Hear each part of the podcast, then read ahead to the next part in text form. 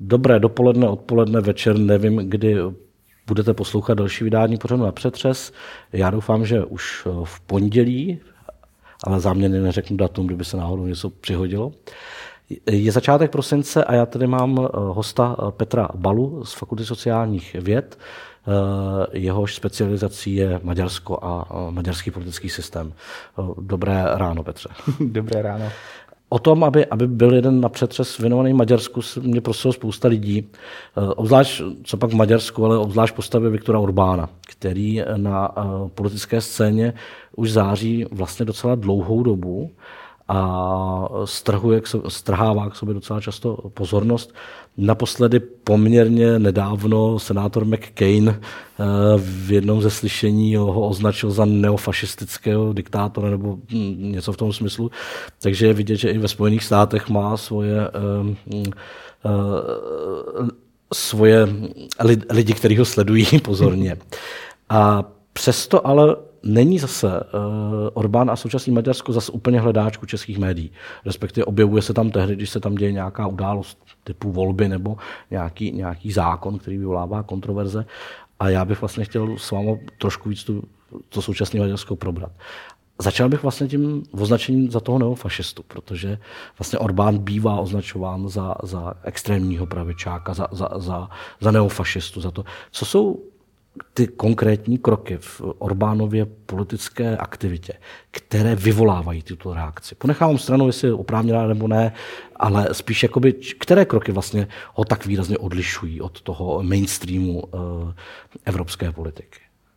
Um, tak um, rozdělil bych to uh, na dvě části. Ta, ta jedna část uh, jsou samozřejmě takové ty vysloveně kampaně, kdy um, on uh, prostě skříží ekonomický zájem nějaké důležité skupiny, ať už jsou to banky, um, různí, různí eh, velcí, velcí hráči, kteří si pak eh, stěžují do Bruselu a pak je o tom hodně slyšet. A druhá je samozřejmě ta jeho aktivita, která uh, velmi výrazně omezila některé, některé svobody v Maďarsku, ať už je to mediální zákon, to je uh, omezení um, svobody tisku, um, ale je to vlastně snaha o to um, nějakým způsobem vnutit té společnosti uh, ty křesťansko-sociální uh, hodnoty nebo, nebo představy o, o světě a, a to i tehdy, když si to část té společnosti nepřeje. Kdybychom se podívali blíž na tu pozici Orbánovskou politickou, co jsou charakteristické rysy vlastně eh, té Orbánovy, nebo zaprvé, dá se mluvit o Orbánovské politice, nebo se dá mluvit spíš o Fidesu, který ho Orbán reprezentuje? První otázka. Druhá otázka, jaké jsou vlastně typické rysy té, té, té uh, politiky? No já bych řekl, že se dá mluvit eh, spíš o té Orbánovské politice, uh, protože jako postava Viktora Orbána je, je v, i v rámci toho toho Fidesu jako opravdu výjimečná. Kdyby jsme, kdyby jsme šli eh, do historie, jak, jak to vlastně vzniklo, tak eh, postava Orbána velmi silně zazářila v roce 89, eh, kde na tom slavném pohřbu v červnu 89, kdy se kdy Maďarsku dovolili pohřbít slavnostně tělo Imre Nadě a dalších hrdinů z roku 1956, tak eh, všichni tam říkali takové eh, nic neříkající proslovy, eh, něco o lepších zítřcích a, a demokracii a tak. A tehdy mladý 26-letý student tam vystoupil a měl tam podle mě svůj nejlepší projev, i když těch projevů za tu dobu už měl hodně, o tom, že komunistická strana by měla skončit, a sovětská, sovětská vojska by měla opustit Maďarsko. Takže od té doby se stal prostě hvězdou eh, toho maďarského politického nebe a ehm, zároveň velmi výrazně v těch 90. letech proměnil svou politickou identitu, protože začínal vlastně jako mladý liberál a od těch 90. let vlastně začíná nosit sako, eh, oholil se, už neměl Eh, takové rozevláté vlasy a stal se z něj prostě konzervativní politik. Také obdivuju, že, že v Maďarsku ti konzervativní politici jdou skutečně národu příkladem a mají eh, spoustu dětí, že Orbán má pět dětí. A vlastně vycítil, eh, kde, eh, kde bude ta jeho, ten jeho prostor na, na politické scéně a z takového toho pravicově liberálního se stal pravicově konzervativní, takže i on vlastně prošel určitým, určitým osobnostním vývojem. A to, co se v Maďarsku děje, je potřeba chápat i v kontextu eh, toho, co se v Maďarsku dělo posledních 8, eh, 8 let předtím, než, než se Orbán dostal k moci. Když bychom zkusili, než se dostaneme vlastně na co je to reakce, eh, jak vypadá, jaké jsou tady ty typické rysy ty Orbánovské politiky? Um, no tak, jak už jsem říkal, ta jeho osobnost hraje, hraje roli v tom, že je to výrazně soustředěno kolem jeho osobnosti. Já jsem myslel, omlouvám se za, za to spíš jako politic, politických, politický charakter, protože je to konzervativní, je to křesťansko-konzervativní. Na druhou stranu, uh, upřímně řečeno, mám pocit, že v českém prostoru nemáme vlastně s, s nějakou výrazně křesťanskou konzervativní politikou tohoto typu vlastně zkušenost. No, um, zase, zase bych to rozdělil na dvě části. Ta jedna část je ta ekonomická politika, eh, kde Orbán je obvinován z toho, že je nějakým socialistou a podobně. Eh, to není úplně pravda. To jsou všechno lidé, kteří jako věří eh, v tržní hospodářství. Akorát eh, věří v to, že stát by měl v tom hrát větší roli a měl by vlastně vyvažovat ty problémy těch trhů. A druhá taková věc, s kterou se právě člověk velmi často setkává, je, že vlastně on tvrdí, že v těch oblastech, kde ten trh vlastně neexistuje, tak nemá smysl, aby si tam, aby tam to tržní prostředí e, fungovalo. To jest, pokud je nějaký monopol typu vodárenství, tak je úplně zbytečné, aby e, ty, ty zisky z toho měla nějaká zahraniční společnost, soukromá. A místo toho e, by to měl vlastnit stát, který je víceméně jenom poskytovatelem nějaké té služby protože ve vodárenství nebo podobných věcech nemůžete mít prostě konkurenci eh, ze své podstaty.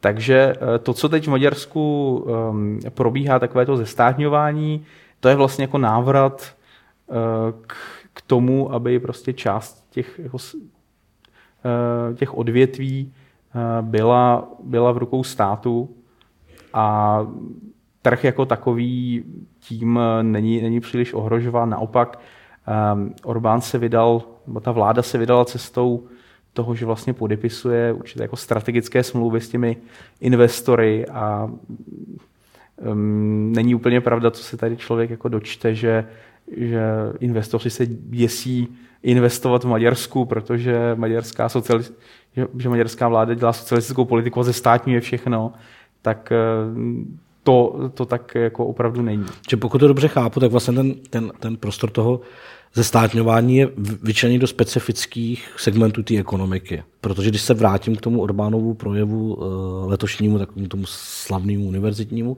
tak on tam mluví o návratu vlastně bank do maďarských rukou. Eh, vlastně hovoří o, o až vzniká dojem, že u těch strategických eh, položek té ekonomiky chce, aby byly kontrolovány nikoli nutně státem, ale, ale Maďary.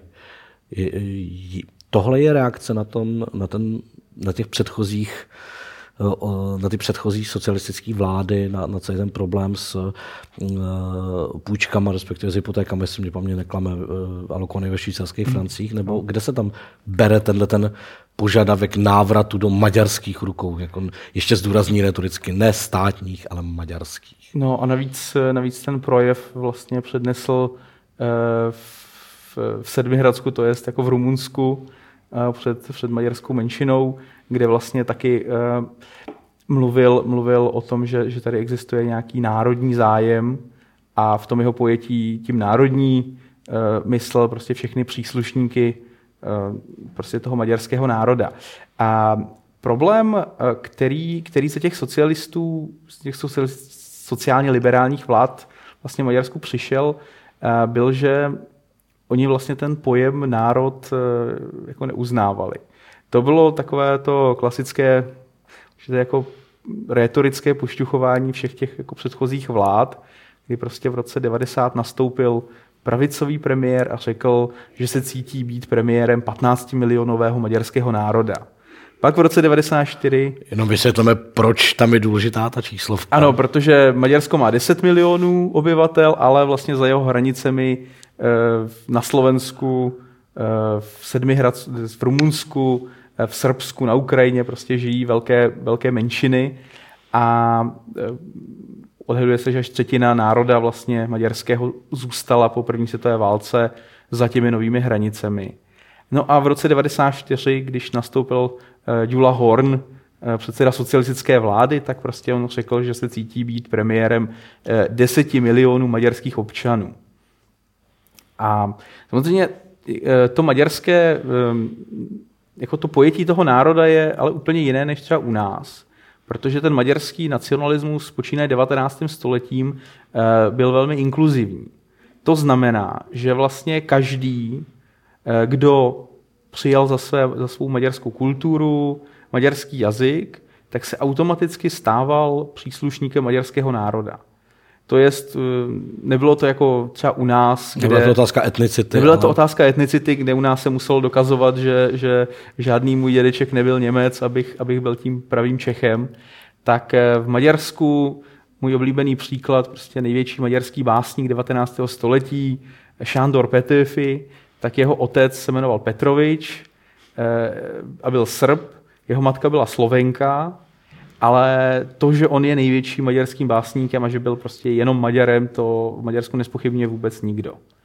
A vlastně v tom pojetí, a ten maďarský národ je teď poprvé definován v té nové ústavě mm-hmm. z roku 2011, tak tam je definováno, že příslušníky maďarského národa jsou všichni občané Maďarska, eh, to jest včetně národnostních menšin, přičemž je potřeba říct, že národnostní menšiny v Maďarsku mají eh, Maďarsko má jednu z nejliberálnějších menšinových politik u sebe doma, samozřejmě proto, aby ukázalo svým sousedům, jak by to měli dělat. A zároveň ale ten maďarský národ je, jak to říká ústava, nedělitelný nad hranicemi, to znamená vlastně počítá i s těmi příslušníky eh, maďarského národa na Slovensku, eh, v Rumunsku a, a jinde, což ale v té ekonomické politice Orbána dává prostě smysl, protože on vlastně chce udělat ten, ten státní národní zájem, budovat tu ekonomiku na základě prostě nějakého patriotismu, aby ti lidé prostě kupovali maďarské výrobky a tím posilovali tu ekonomiku. A samozřejmě počítá i právě s příslušníky eh, těch, těch maďarských menšin, eh, které mají vlastně jakoby pomoct. Eh, navýšit trh o 50%. Navýšit, přesně tak, navýšit trh o 50%. Je v tom i, i tahle Ten, ten čistě ekonomický kalkul. Ten, uh, vedle té silné křesťanské složky, ke které se určitě dostaneme, uh, v tom projevu uh, Orbán vlastně mluví o státu jako nástroji, který má zajistit konkurenceschopnost národa. Je, jak je silný vlastně tohleto národní cítění v současném Maďarsku? Protože když už se člověk podívá zase do českých zpráv, tak by vlastně z toho vycházelo, že eh, Fides je ještě fajn oproti Jobiku a Jobik je dneska skoro 20% eh, hlasů. 20%. Jo, jak je tam vlastně silná a jaký, jaký podoby na sebe bere tahle tam, jakoby nacionální nebo uh, orientace?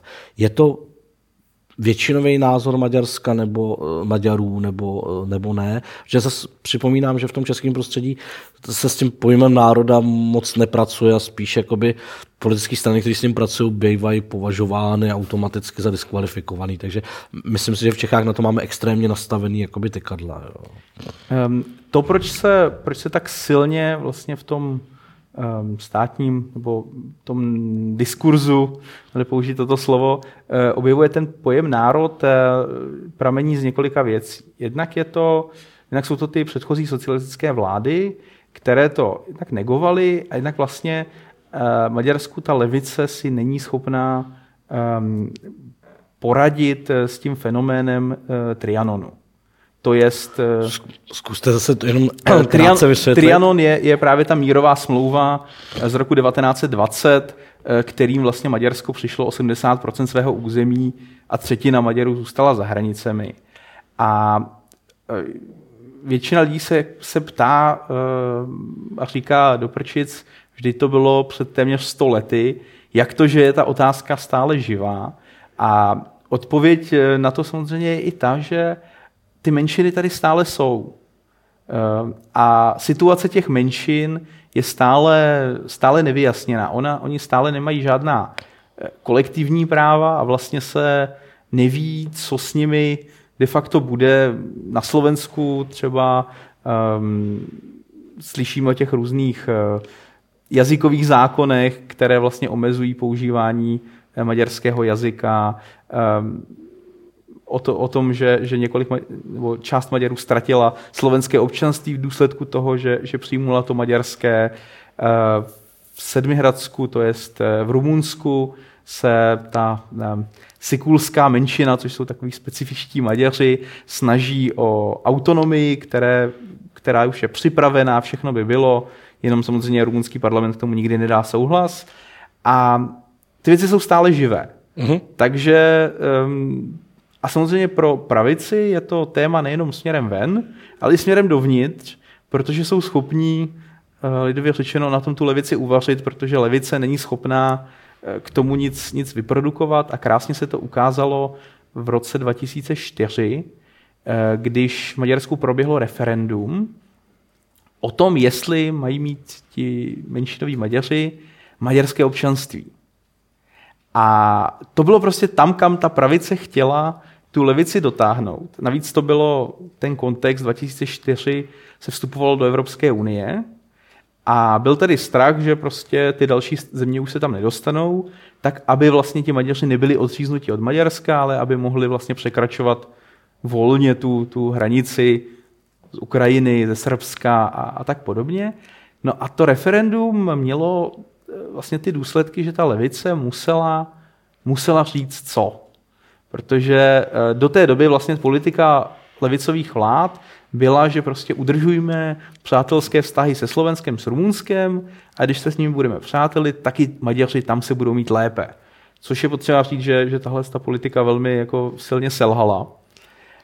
A, um, a to referendum nakonec dopadlo tak, že, že ta levice musela říct, lidé nehlasu, nechoďte k referendu nebo hlasujte proti, protože maďarský stát si to nemůže dovolit. A e, vedlo to k tomu, že to referendum bylo skutečně e, neplatné a vedlo to k zklamání obrovského množství těch, těch Maďarů, že prostě vy v Maďarsku, vám v Maďarsku my, e, já nevím, rumunští Maďaři nestojíme ani, ani za toto, a skutečně, skutečně to ještě více jako polarizovalo ty, ty lidi proti ty Maďary eh, v zahraničí, proti té maďarské levici. Takže když eh, teď vlastně ve volbách v letošním roku, v roce, mohli Maďaři zahraničí volit, tak Fides dostal 95% což ostatně si Orbán dost v tom projevu užívá v tom Sedmihradsku a mluví o té ironii eh, toho, jak vlastně ty hlasy nakonec vedly, vedly k tomu vítězství drtivému v podstatě. Než se dostaneme ještě blíž do té do vztahu té levice pravice eh, v Maďarsku, nebo konzervativců a liberálů možná spíš, eh, zastavil bych se ještě u toho křesťanského konzervativismu, který, který je vedle toho národního velmi silně zastoupený v konečném důsledku, jak se tyhle ty pozice projevily v různých těch eh, zákonech, které se týkají médií, eh, ve změnách maďarské ústavy a podobně? Co jsou takové konkrétní produkty, které tohohle přístupu, který eh, vyvolávají pak ty kontroverze kolem?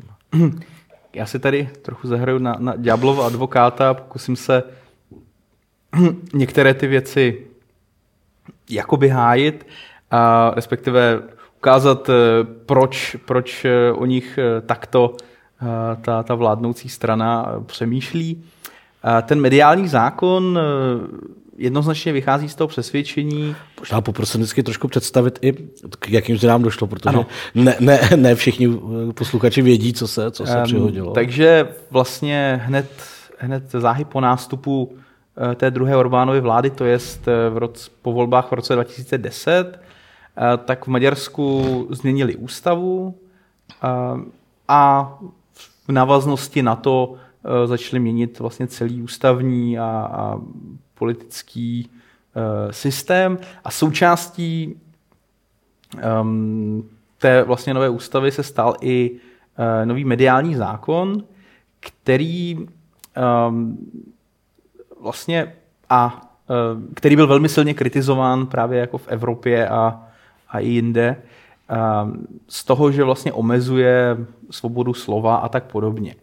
Což um, vlastně vychází z toho, z toho přesvědčení uh, toho, těch, uh, toho Fidesu o tom, že, uh, že prostě ta média jsou v rukou neoliberální oligarchie, nebo jak, jak to nazvat, a ti to prostě hm, se, se neustále snaží rozvracet tradiční hodnoty, národ a, a tak dále a tak dále a že především e, tito, eh, řečeno eh, slovy našeho pana prezidenta, ta budapeštská kavárna e, vlastně hm, řídí, řídí celé toto a je potřeba se prostě s těmi, s těmi médii velmi silně vypořádat. Vlastně maďarská vláda si je, si je skutečně vzala některé, některé ty mediální tituly jako, jako prostě svého nepřítele.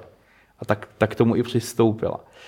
Um, samozřejmě nemělo to ten dopad, jak, jak by člověk očekával, protože um, za prvé sice, sice ten mediální zákon stanovil velmi jako drakonické tresty za, za porušení uh, čehokoliv, ale které vlastně, a ten trest může vést až vlastně k zániku toho média, ale od té doby k ničemu takovému nedošlo. Což je samozřejmě... Příklad takových porušení, co, co, co by uh, z pohledu té změny No vlastně ta, ty pokuty mohou dosahovat až přes Spíš kom, myslím teďka čin, který uh, by k tomu mohl víc. Co, no, tam co je, je vlastně tam je, zapovězeno. Um, tam byl strach, jako, že vlastně ten orgán nadřízený, což je nějaká ta rada, která jako dohlíží na, na prostě ta, ta pravidla, tak eh, ten byl a je v rukou, eh, v rukou Fidesu.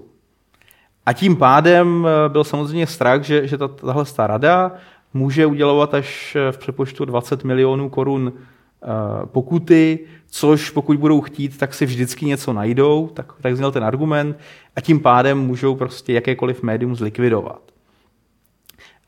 Naštěstí tenhle ten strach se, se nepotvrdil, protože od roku 2011, co je ten zákon v platnosti, tak eh, k ničemu takovému nedošlo. Na druhou stranu ale, co bylo, co bylo velmi silné, tak to byly zásahy v státní televizi. Vlastně došlo tam k, ke sjednocení eh, všeho, co, co ten stát mediálně spravuje, to je vlastně rádia, televize a tiskové agentury do jednoho státního konglomerátu. A ta maďarská televize prostě se zbavila eh, těch, eh, těch lidí, kteří neměli to, to správné politické přesvědčení a, a prostě dneska se o nich říká, a nebál bych se to potvrdit, že, že skutečně říká jenom to co, si, to, co si vláda přeje.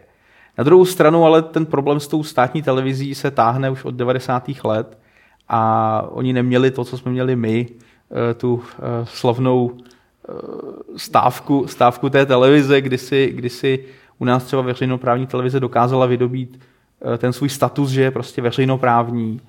V Maďarsku ta televize vždycky podléhala vládě, ať už to bylo... Vždycky státní televize. Vždycky to byla státní televize, přesně tak. I, i za socialistů prostě hlásali to, co chtěla vláda. Teď je to samozřejmě o to intenzivnější, ale, ale ta televize prostě takové postavení vždycky měla. Eh, jelikož maďarská společnost je velmi, velmi silně eh, rozdělena. Eh, kulturně dá se říct již od začátku 20. století, kdy vlastně ta pravice a ta levice, oni žijí každý ve své bublině.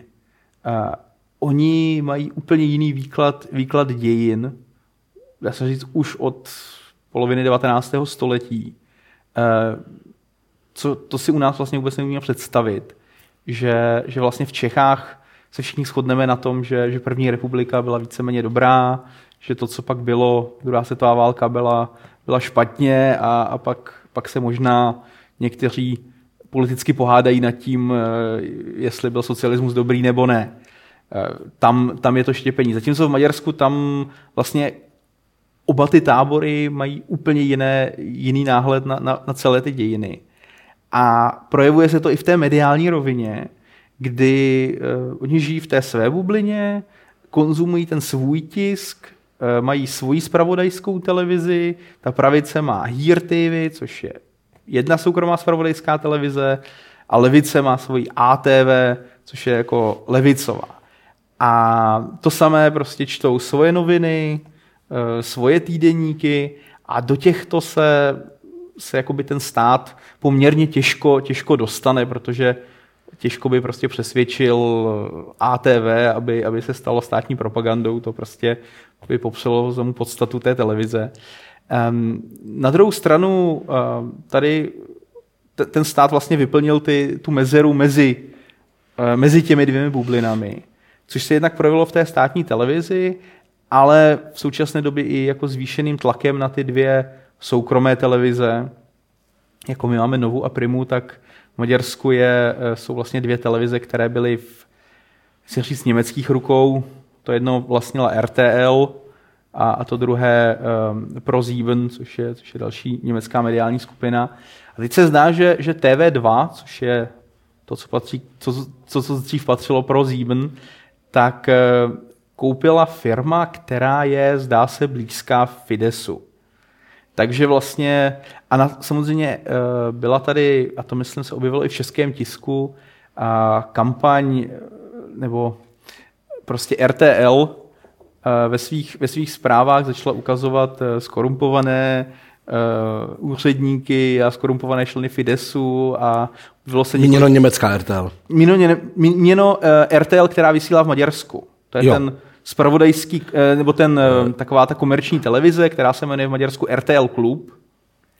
A, eh, a samozřejmě to vyvolalo prostě velmi, velmi silnou reakci, reakci Fidesu, protože do té doby se vlastně ty televize víceméně omezily na to, že v tom spravodajství vysílali především to, co zajímá většinovou populaci, to jest prostě nehody a přepady bank a a toho politického spravodajství tam bylo minimálně, tak, eh, tak RTL právě, právě odvysílal několik takových reportáží a vedlo to k tomu, že, že Maďarsko mění daňové zákony. Um, k tomu se myslím ještě dostaneme. Součástí toho byla i ta, měla být i ta daň z toho internetu. Na to se samozřejmě chystám zeptat. Ano a, eh, a součástí toho ale byla i zvláštní, zvláštní daň, kterou mají platit ty televize z reklamy. A toto bylo prostě mířeno především proti těm uh, televizím uh, komerčním. Takže RTL už vlastně jako zachytila uh, tady tenhle ten tlak na, na vlastně svoji existenci. Když už jste to zmínil, pojďme do toho v těch posledních těch, těch zpráv, co doléhají do Čech. Člověk vždycky vzpomínám na GTho, Turci už jsou u Vídně, tak uh, se objevila samozřejmě nejsilnější ta zpráva o té daně z internetu. Jiná věc je taky, že se ale objevily zprávy o mohutných korupčních skandálech spojených s Fidesem, uh, na co částečně i reagoval, uh, reagovali třeba američtí politici nějakýma procesníma věcma. Jaká je v tuhle chvíli situace kolem těchto těch problémů? To znamená, na jedné straně zmiňovaný problémy s korupcí uvnitř, uvnitř Maďarska a na druhé straně celý ten balík, z něhož asi nejvíce vidět ta daň na, za internet. No, um, z daní za internet se to má tak, že um, to je, mm, je to součást toho uh, kreativního uh, daňového systému, který, uh, který se pojí se, s jménem uh, pana Matolčiho, což byl dříve ministr hospodářství, dneska je to uh, šéf centrální banky. A on vlastně vymyslel daňový systém, který um, vlastně tam se zdaňuje téměř všechno nějakým malým dílem. A e, vlastně jsou ty takzvané sektorové daně, to znamená, že, že například zavedli daň z telefonování. Že vlastně za každý, za každý telefonní hovor vy zaplatíte v přepočtu třeba jako 15 haléřů. Jo. Nebo za každou složenku, kterou platíte na poště, tak zaplatíte 0,01%. E, jo. A zároveň, a to samé vlastně se dotklo i bank. Ale zároveň zatím uh, vlastně se ten stát snažil, aby se ta daň nedotkla těch lidí. To jest, aby vlastně ty poplatky platili ti poskytovatelé té služby a různými administrativními opatřeními jako tlačili eh, ty, ty poskytovatele, ty banky a různé další podniky, aby vlastně tu daň nepromítli tomu běžnému obyvatelstvu. A to samé vlastně mělo být i s tím internetem. Že tu daň vlastně neměli platit lidé, ale měli to platit i poskytovatelé toho internetu. Mm. A což eh, ale v Maďarsku vyvolalo, vyvolalo už, už eh, jako eh, velmi silnou reakci. Ty zástupy těch demonstrantů si pamatujeme, včetně útoku na, na budovu, budovu Fidesu, kterou zaházeli těmi starými monitory a podobně. A, a výsledek pak byl, že, že vláda, vláda tu, tu daň z internetu Eh, pak odtroubila a, a z, toho, z toho vlastně nic nebylo. Takže um, je, je, jenom pardon, otázka v tom, je tam nějaká tendence rozlišovat při tom vlastně zdanění těch firm v těch sektorových daních, jestli ty firmy jsou v maďarských rukou nebo jestli jsou zahraniční, protože mm, dávalo by to, byl, dávalo by to asi smysl v tom Orbánovském uh, ano, pojetí. projevuje se to skutečně, protože ty daně především cílí do těch, do těch oblastí, uh, kde jsou nějaké ty uh, ty špatné nadnárodní korporace, protože v tom uh, vidění světa Fidesu... Jenom posluchači neviděli, jak na celém špatné uh, Petr, Petr Bala vydělá ty uvozovky. Ano. Tak jenom, jenom, aby to nevypadalo úplně. Protože um, vlastně nadnárodní korporace se um, v tom, i v té Orbánové retorice se dělí na dvě kategorie. Na ty dobré a na ty špatné. Uh, ti, ti dobří, to jsou například velké automobilky, to je prostě nadnárodní firma, která přijde do Maďarska, zaměstná tam lidi, investuje tam kapitál, eh, postaví tam něco a zůstává a prostě přispívá k, eh, k blahu národa, mám-li to tak říct. Špatná nadnárodní společnost je ta, která vlastně akorát přichází, je to třeba Tesco nebo telekomunikační společnosti, banky, které vlastně dělají to, co by mohla dělat jakákoliv jiná společnost, ale zároveň vlastně z toho Maďarska vytahují, z té maďarské ekonomiky prostě vytahují peníze a čerpají je eh, někam, někam domů ke svým matkám. Proto, proto to zaujetí proti tomu bankovnímu sektoru a vlastně, spekulativní kapitál. Spekulativní kapitál, ano, přesně tak. Eh, vlastně snaha a právě k tomu, aby, aby k tomu nedocházelo, tak se ta vláda snaží uh, vytvořit uh, jako domácí maďarské banky, pot, uh, řetězce potravin a podobně, hmm. aby vlastně ten kapitál zůstával Že doma. to vlastně snaha o jakýsi dodatečný zdanění těch peněz, které jinak teda opouštějí ten maďarský prostor z toho Orbánového hmm. pohledu. Ano. Vrátím se ještě chvilku k těm korupčním kauzám, protože z toho českého pohledu zase myslím si, že není moc Čechů, co si přečtou noviny v maďarštině. Eh, není úplně zřetelný, o co tam jde vlastně v eh, tom nařčení korupce kolem, eh, vlastně, jestli jsem dobře pochopil, v docela blízkých lidí kolem Viktora Orbána a Fidesu. Stále, tahle jako kauza stále jako nemá, není úplně zřejmá, o co, o co tam jde.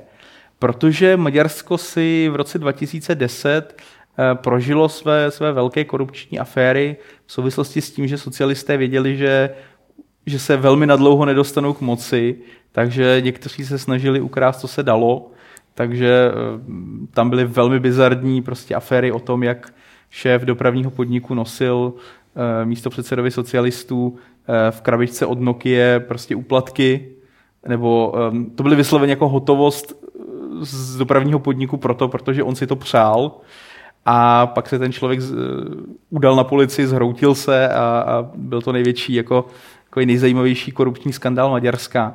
A, tak samozřejmě Fidesz říkal, to jsou ti skorumpovaní socialisté, my budeme jiní. A stále se neví, o co se přesně jedná, protože uh, vlastně americká, americká ambasáda vystoupila s tím, že na seznam dává několik vysokých představitelů spoj, z okruhu blízkých spolupracovníků Orbána kvůli korupci. Měno na seznam jako lidí, kteří nesmějí vstoupit do... Ano, na seznam, kterým vlastně kvůli korupci do eh, nesmí, vlastně nebude jim uděleno, území, nebude jim uděleno vízum, vízum, respektive takové to vízum už není, ale takový, takový ten vstup před, eh, do Spojených států. A samozřejmě ale neřekli kdo, proč, za co. A až vlastně po několika týdnech Eh, do, do médií prosákl ten seznam, na kterém byl eh, místo předseda Fidesu, ale hlavně tam byla předsedkyně velmi mocného daňového úřadu. A stále, nebo finan, finančně daňového úřadu, a stále se vlastně neví, uh, jako za co to je. Já jsem se čtu od levicového po pravicový tisk a v tom pravicovém samozřejmě zaznívá to, že eh, pokud americká vláda přichází s takovýmito obviněními, eh, tak by je měla něčím doložit. Skutečně maďarská eh, prokuratura se několika dopisy dotazovala ambasády Spojených států, že pokud mají konkrétní důkazy, ať je předloží, aby mohlo začít nějaké řízení, ale americká ambasáda s ničím takovým nepřišla. Včera řekla, že, že ta obvinění mají uh, nějaké, nějaké konkrétní um, jako odůvodnění, odůvodnění ale, ale opět, opět se, vlastně, se vlastně nic nekonalo. Uh, může to být snaha um, americké administrativy zatlačit, zatlačit na Orbána, což v té zahraničně politické dimenzi uh, se dala vidět jistá, jistá změna Eh, jeho chování, eh, kdy on začal méně mluvit o, o tom, že by se měly zrušit sankce eh, vůči Rusku, když si to samozřejmě stále myslí, a daleko více zmiňoval takové ty fráze o um, územní integritě Ukrajiny a vlastně odletěl, odletěl do Litvy, kde na to dělá nějaké velké cvičení a kde je přítomná i maďarská jednotka, tak on se tam prostě vyfotil a poplácal se s těmi uh, maďarskými vojáky a vlastně ukazuje, že on, on to vlastně tak jako nemyslí. A to bylo víceméně v reakci tady na, toho, na toto. Tam, tam jenom poznámka. Objevil se tam na, na straně, na straně jakoby, uh, toho Orbánovského křídla v souvislosti s konfliktem s Ukrajinou nějaká myšlenka toho, že by Eh, ukrajinská maďarská menšina měla, nebo maďarská menšina na Ukrajině měla dostat nějaký speciální statut, nebo eh, jak, jak vlastně z tohohle pohledu se Maďarsko, respektive Orbán staví k tomu konfliktu? Um, no tak um, tam je potřeba uh, zmínit tu, uh, podle mého názoru, fatální uh, chybu té nové ukrajinské vlády, myslím té nové po svržení Janukoviče, kdy vlastně první, co v tom parlamentu chtěli prosadit, bylo prostě zakázání ruštiny, ale zároveň nejenom ruštiny, ale všech menšinových jazyků. Připomínám, to je ten slavný pokus o jazykový zákon, který nakonec skončil vetem prezidentským, myslím, že paměť neklame, a nezavedením, ale vyvolal poměrně velkou vlnu a minimálně posloužil jako silná záminka pro další aktivity uh, na Ru- Ruska. Tak, ano, takže a první, kdo se proti tomu ohradil, bylo, byl tak Putin, ale pak samozřejmě Orbán, který prostě řekl, že z hlediska příslušníků maďarské menšiny je to, je to něco neakceptovatelného. Tam už jako poprvé vystoupil, jako, jako, že on je někdo, kdo je proti Ukrajině, protože prostě Evropa, Evropa toto eh, chvíli jako přehlížela. Uh, a jako jediný, jediný případ, kdy se, kdy se mluvilo o nějakém připojení uh, té podkarpatské Rusy k Maďarsku, tak to byl, to byl ten bizarní dopis Vladimíra Žirinovského, který napsal Polákům, že teda když tu Ukrajinu tak chcete, tak si ji vemte, my si ji rozdělíme a Maďaři dostanou toto. Ale jinak s tím, s tím nikdo, nikdo moc nepočítá, nebo téměř, téměř eh, je, to, je to mimo um, nějaký jako oficiální oficiální představy kohokoliv. Co se, co se v Maďarsku velmi, velmi silně odrazilo, byl samozřejmě ten válečný konflikt na východě.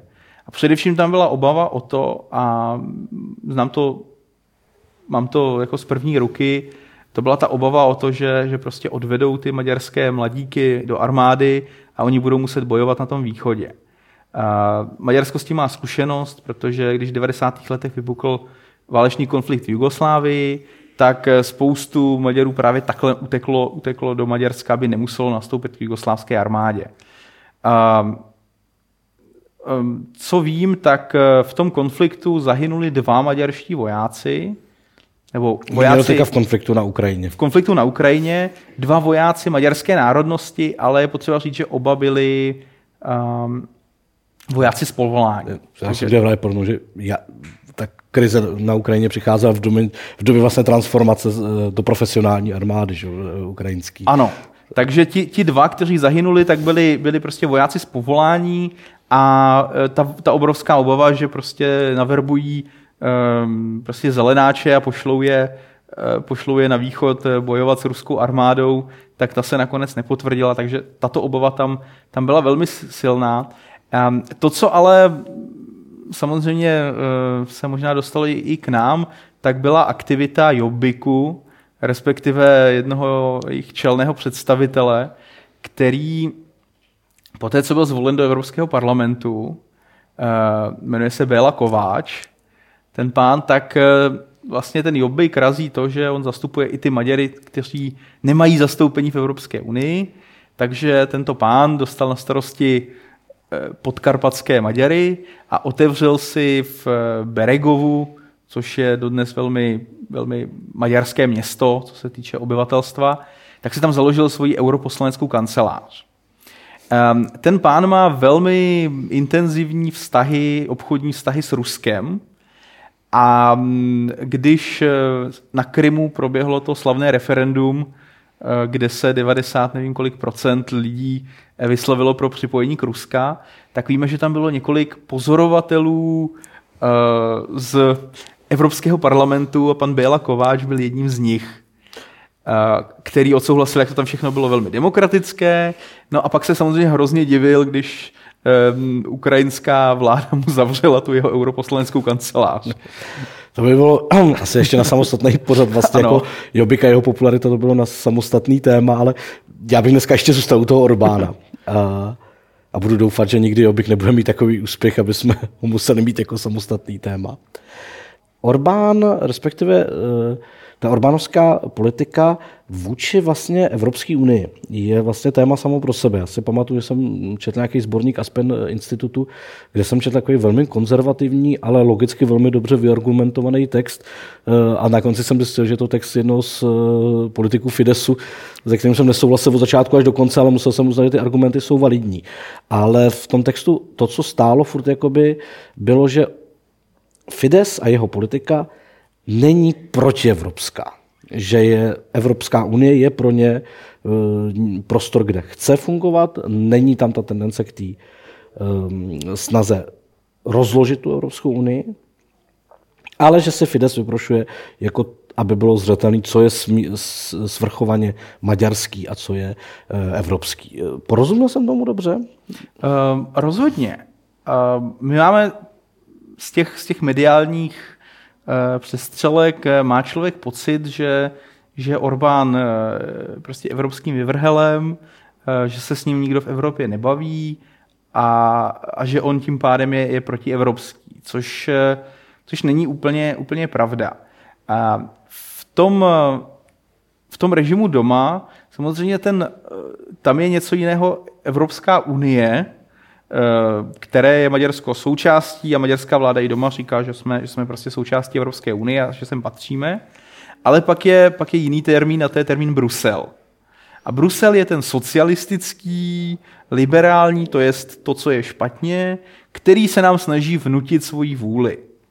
Jo, takže je to, je to jako u všech eh, režimů, je to prostě ten, je to nepřítel. ten nepřítel vnější, proti kterému je potřeba tu společnost mobilizovat a, a ten, na, na koho je možno svést eh, Ale zároveň teda bez jako pokusů, že by se teda měl odejít z Unie, nebo jo, bez um, této tendence. Rozhodně, rozhodně, um, rozhodně Maďarsko nikam z Evropské unie nechce odcházet. Uh, oni jednak deklarují to, že, že chtějí prostě uh, Evropu jako společenství těch národních států uh, a navíc mají v Evropě překvapivě, překvapivě mnoho zastánců, což, což se u nás uh, moc, u nás se o tom, o tom moc nemluví. Počítám, že tradičně to budou polské strany, protože přátelství mezi Poláky a Maďary, byť jsem zjistil, že se u nás o tom moc neví, ale je velmi silné.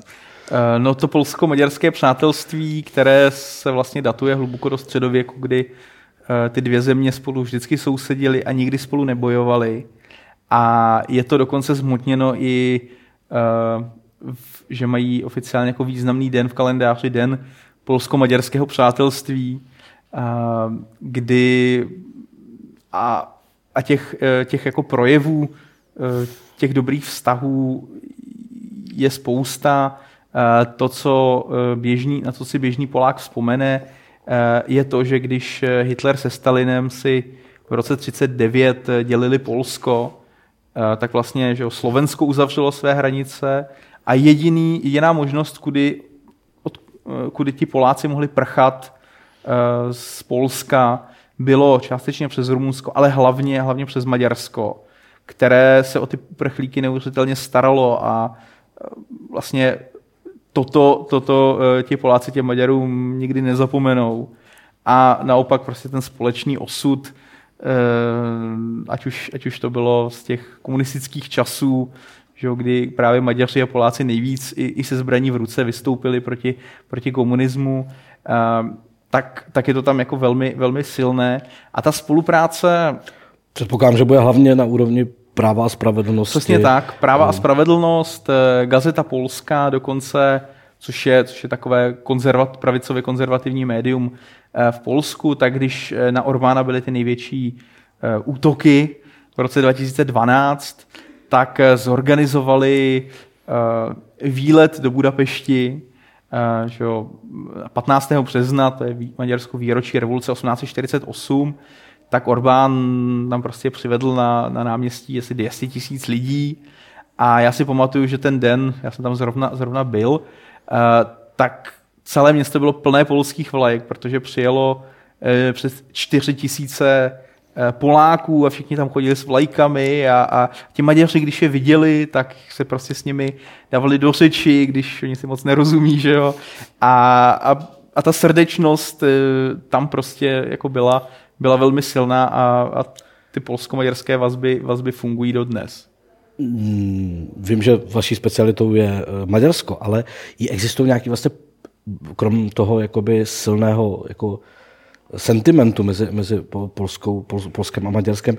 Jsou i styčné plochy programové vlastně mezi, mezi eh, právem a spravedlností a Fidesem? Je to otázka trošku mimo ten diskurs, protože vím, že to není vaše téma, ale je to skutečně jako partnerství eh, ve smyslu eh, ideologického souputnictví, nebo je to prostě jenom jeden z aspektů těch vztahů?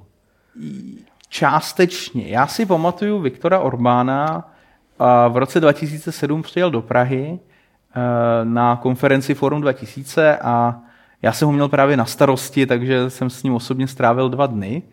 A on na té konferenci měl, eh, seděl prostě u jedné, de, jedné debatě, u jednoho panelu s Adamem Michníkem, což je eh, levicový disident, že šéf-redaktor Gazety Vyborče, Gazety Vyborči a on potom Samozřejmě se tam strašně pohádali a on mi potom asi hodinu, mi Orbán vysvětloval, proč ten Michník nemá pravdu. Protože Orbán má trochu, to je jako vel, velký problém jeho osobnosti, on eh, prostě není, není zvyklý na to, eh, že s ním někdo nesouhlasí. Uh, což je mimochodem jeden z asi největších jako problémů toho, toho režimu, že prostě není schopen místy uznat, uznat prostě svoje chyby což, což je, je prostě dáno osobnostně.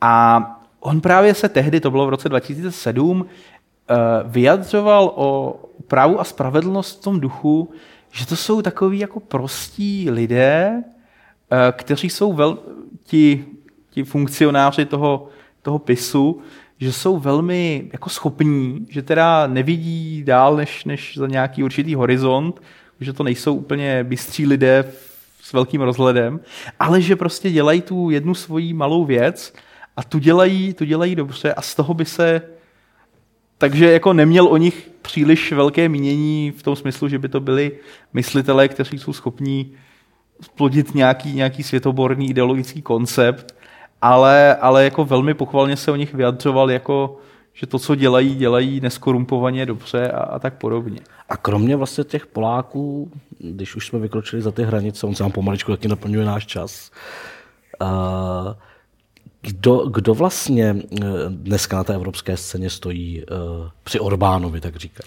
No, když eh, Evropský parlament schvaloval takzvanou Tavaresovu zprávu, což byla zpráva portugalského europoslance kritizující právě dění, dění v Maďarsku, tak bylo velmi zajímavé vidět to, že to bylo politické hlasování.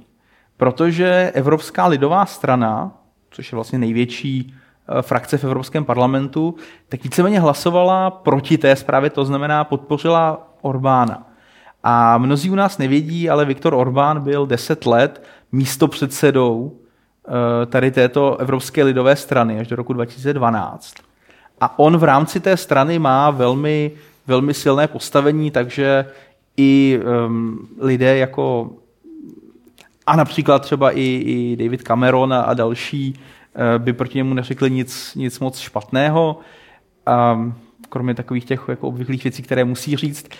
Um, to, co jsem zaznamenal v poslední době, uh, tak to byla ta velká maďarsko, maďarsko-bavorské zblížení. Uh, maďarské televizi teď někdy 30. listopadu byl dokonce maďarsko-německý den, jakože že televize vysílala pořady prostě o, o jako Německu a, a těch dobrých stazích eh, s Německem, protože to Bavorsko je, eh, i pokud se dělí Bavorsko zvlášť, tak je jedním z největších investorů v Maďarsku. Ty bavorské firmy jsou tam spokojené. Poslední problém, který mezi nimi byl, to je Bavorská banka, která na tom byla poměrně špatně, tak ji právě koupil maďarský stát takže tím, tím je všechno zahlazeno. A navíc eh, s Orbánem eh, byl pan Stoiber, který teď velmi, velmi asi měl asi hodinu trvající rozhovor v té maďarské televizi, a tak eh, je s Orbánem zadobře už od těch 90. let, to je, co Orbán prosul tím, tím skandálem, kde on, on prostě řekl, že Benešovy dekrety by měly být zrušeny a vlastně na otázce Benešových dekretů se s tím Bavorskem velmi shodnou. A, ale dá, já bych řekl, že i, i v dalších aspektech toho, jak, jak vidí konzervativně sociální prostě prostor, že to Bavorsko. Přesně tak.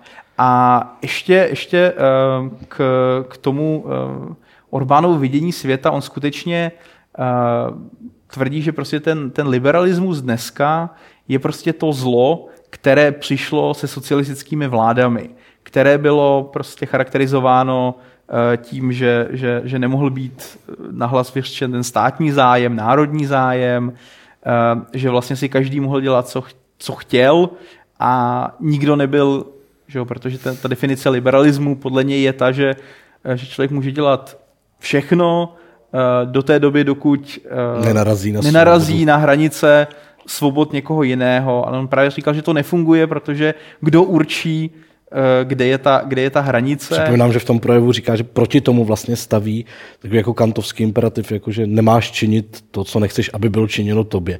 Tohle velmi paradoxně staví, nebo velmi zajímavě, možná spíš než paradoxně staví vlastně proti sobě ty, tyhle ty dvě pojetí svobody.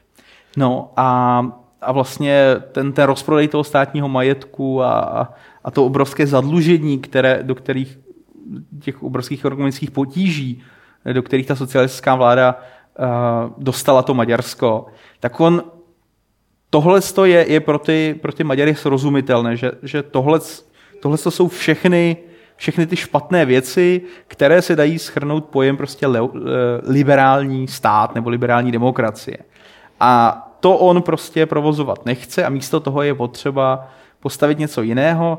Eh, samozřejmě ale s respektováním eh, svobody a lidských práv, to konec konců v tom projevu říká, a spíše se jako vzhlíží k tomu liberalismu, jak ho chápali třeba v 19. století, prostě jako svoboda, svoboda jedince, ale nezahnaná do, do nějakého extrému, jakým podle, podle Orbána byla právě ta vláda Eh, která, která v Maďarsku vládla od roku 2002 do roku 2010. Já dám poslední otázku, protože mohli bychom si další hodinu takhle, ale uh, kdybyste do, po, chtěl doporučit někomu v Čechách, uh, kdo by se chtěl dál zajímat o to, jaká je historie maďarská, jaká je kultura maďarská, jaké je to prostředí, někoho, kdo Eh, kdo by chtěl proniknout trošku víc do toho kontextu, co byste mu doporučil, aby si přečetl v, tom, v Čechách? Román, historickou knihu, co, co, by bylo, co by bylo to, co, kam by měl upřít svůj zrak na začátek? No, eh, s tímhle s tím mám, mám vždycky problém, čas za mnou chodí studenti a ptají se a eh, jaká, jakou literaturu a já vždycky říkám, no to je problém, protože já osobně čtu v maďarštině, což je, což je jako velká bariéra pro ty, kdo, kdo, kdo to nezvládají. Um, jako velmi, velmi zajímavým myslitelem, kterého myslím, že, že posluchači budou znát, je, eh, je Bibo, což byl um, velmi výrazný myslitel, on musel někdy v roce 78, uh, eh, byl dokonce um, ministrem té revoluční vlády 56 Eh, vyšlo to i v češtině, jmenuje se to Bída malých národů. Ehm, a je tam vlastně, vlastně popsaný to eh, levicové vidění, že to tak jako zjednoduším, té, té historie. A je to jeden z, z nejzásadnějších myslitelů dodnes pro, pro, to, pro to levicové uh, spektrum v Maďarsku. A co se týče toho, toho opačného tábora, Eh, tak eh, je, je známý eh, europoslanec a profesor, který učil, učil i v Londýně na mnoha mnohých jiných místech, jmenuje se George nebo George Schöpflin a ten právě má několik, několik knížek, které se týkají jen střední, střední Evropy a kde jako on, je, on byl do toho europarlamentu zvolen právě za Fides, kde on jako velmi zajímavě popisuje eh, to své vidění, respektive to pravicové vidění, vidění těch dějin. Jsem spíše historik, takže uh, doporučím asi... Takže asi zkombinovat tyhle ty dva autory. Zkombinovat tady tyto dva autory k pochopení, dejme tomu, uh, toho, jak se dneska přemýšlí v Maďarsku. Jinak ještě to, co mě, to, co mě velmi, velmi baví, je právě ta maďarská reflexe těch dějin. Uh, bylo by, stalo by za to udělat, udělat debatu o tom, Eh, jak se Maďaři dívají na které části svých dějin. A jak podle toho, to, koho volí. Podle toho, koho volí, ale jak, jak jsou vlastně ty, ty dějiny interpretovány a jak uh, u nás je ten nejznámější případ těch husitů, z kterých jsme měli ty obrozence až po toho, že se z nich udělali... Bandu loupeživých rytířů, jak má pekař. Ano. Potom, potom z, nich, z nich byli ti loupeživí rytíři a potom se z nich stali ti, ti protokomunisté. Tak v Maďarsku je to ještě intenzivnější, tady tato jako různá proměna těch, těch různých historických osobností a je to něco, co mě, co mě na těch maďarských dějinách fascinuje asi nejvíc. Děkuji moc krát za rozhovor, to byl Petr Bala z Fakulty sociálních věd a tématem byl hlavně Viktor Orbán. Děkuji moc. Děkuji za pozvání.